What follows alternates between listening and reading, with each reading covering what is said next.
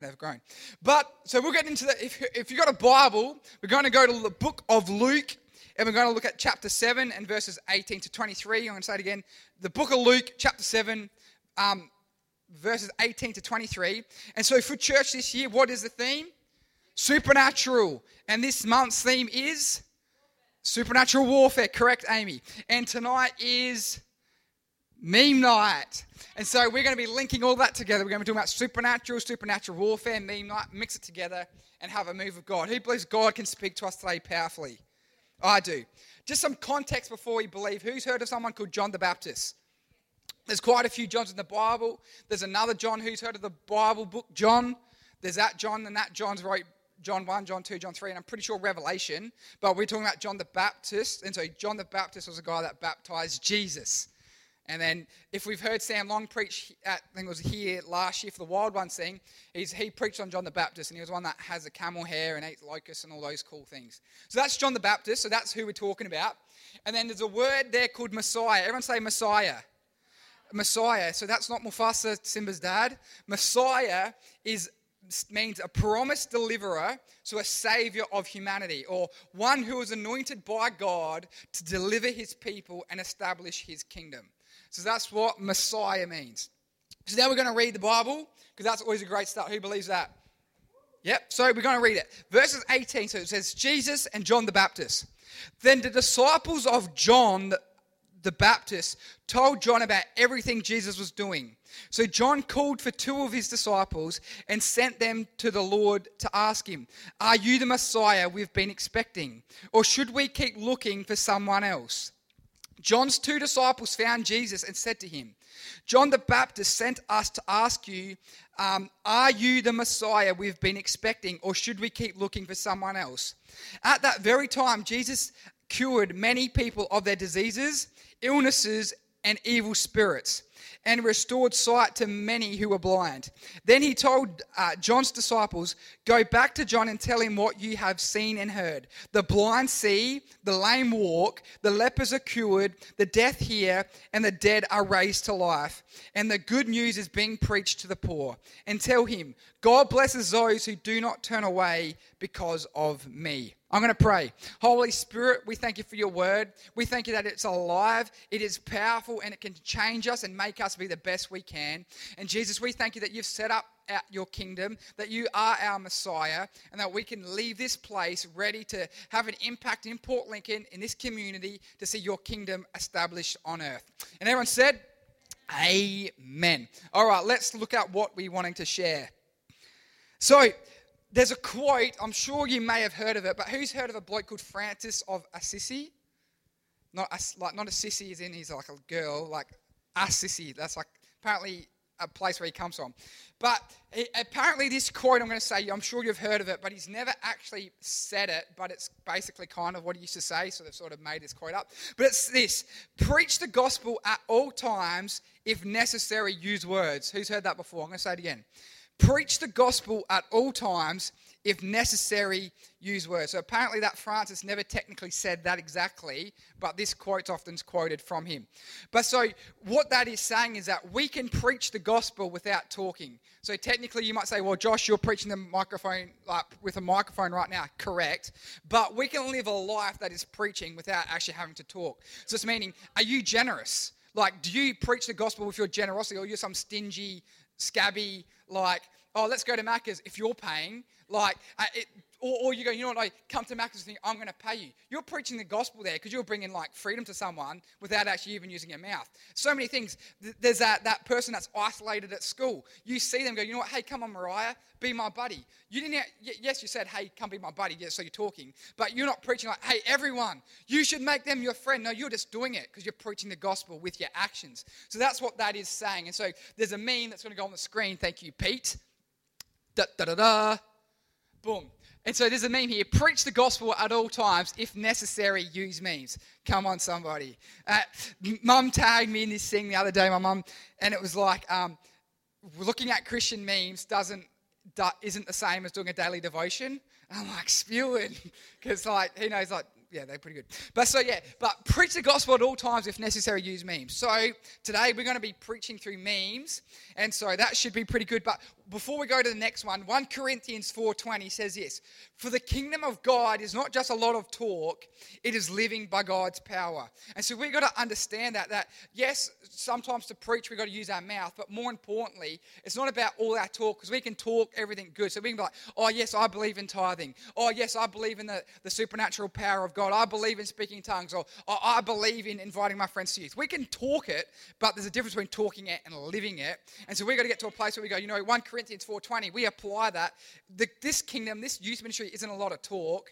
We are a place where we are living by God's power and going, God, we're going to see my friend that doesn't know Jesus come to Jesus because we're living by God's power, not by our talk. So we've got to believe that. So then the next meme, this is our focus, if it's going to be on the screen, and it says this Jesus was here. Hashtag enough said. But obviously, for those on the podcast, we see there's crutches in a bin, and obviously, the only possible ex- um, explanation is that Jesus was here.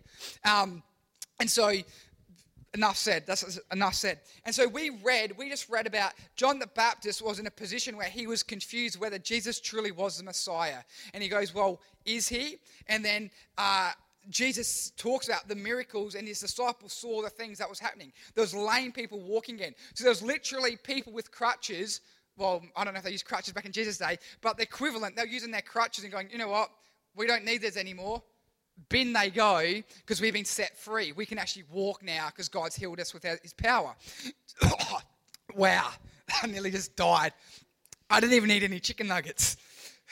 But, but we see, so Jesus was here, and so we've got to understand that where Jesus goes, freedom follows, as Pastor Rob was talking about this morning. And we've got to believe, you know, God is here, and we can see Him uh, do miracles in our life today. And so crutches belong in the bin for the healthy. If we're healthy and functioning, we don't need crutches, they belong in the bin, and it's the same with so many, so many other things. And so if we are living by God's power, we should have full bins.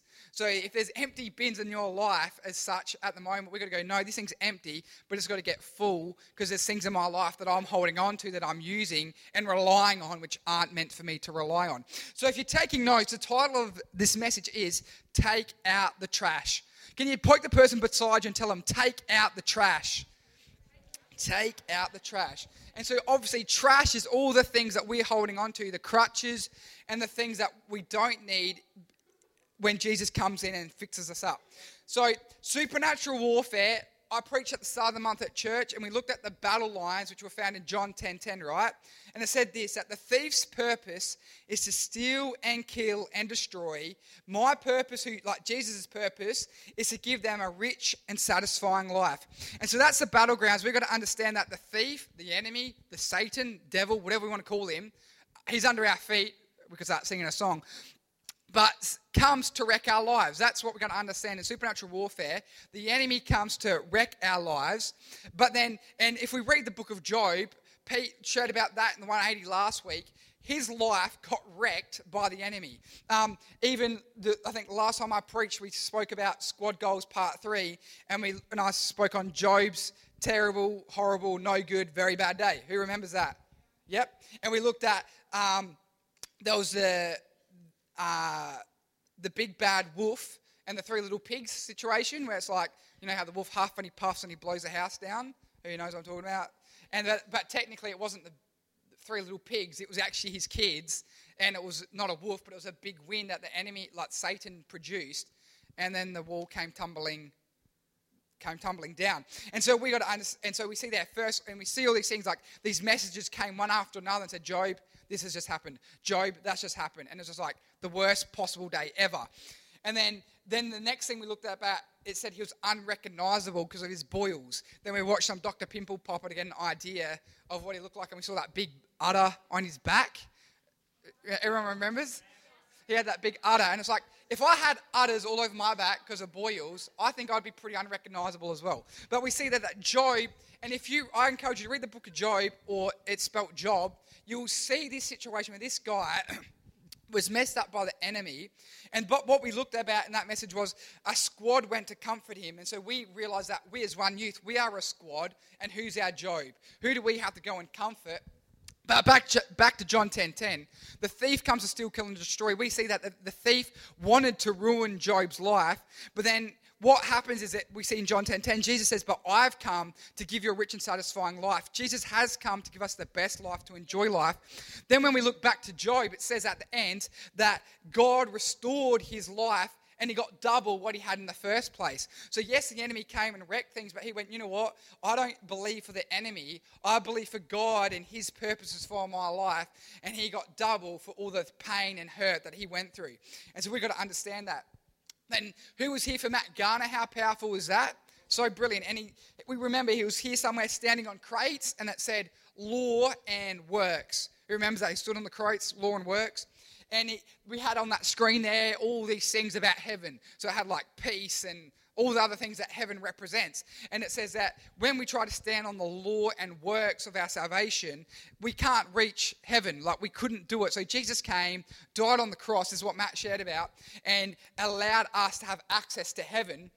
And then Torian remembers this. And so Jesus on the cross brought heaven to us. So now where we walk, we bring Jesus and we are the breakthrough. And so we saw he had all these pieces of paper and Chloe Bowd was over on the side and she was a breakthrough for someone holding that piece of paper. But we got to understand, and Toyin remember this at One Up, is that we hold breakthroughs for people. So before we couldn't reach the kingdom of heaven. Well, now Jesus brought the kingdom of heaven to us, and we bring the kingdom of heaven to everybody else around us.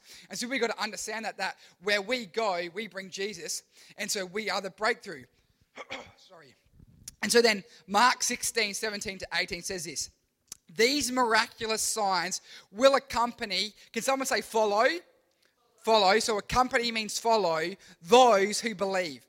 They will cast out demons in my name, and they will speak in new languages. They will be able to handle snakes with safety, and if they drink anything poisonous, it won't hurt them. They will be able to place their hands on the sick, and they will be healed. And so that to me is so powerful. And so, you know what? You got to understand those things should follow you. These sorts of things should be the reflection of your life.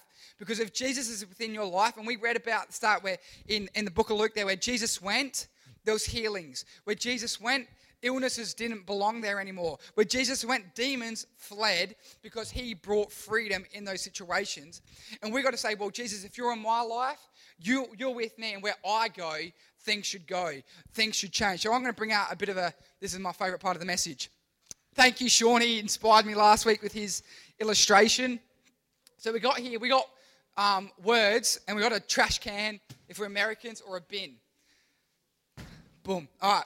So we can often pray prayers like this God, my school has insert the issue. So my school is lazy.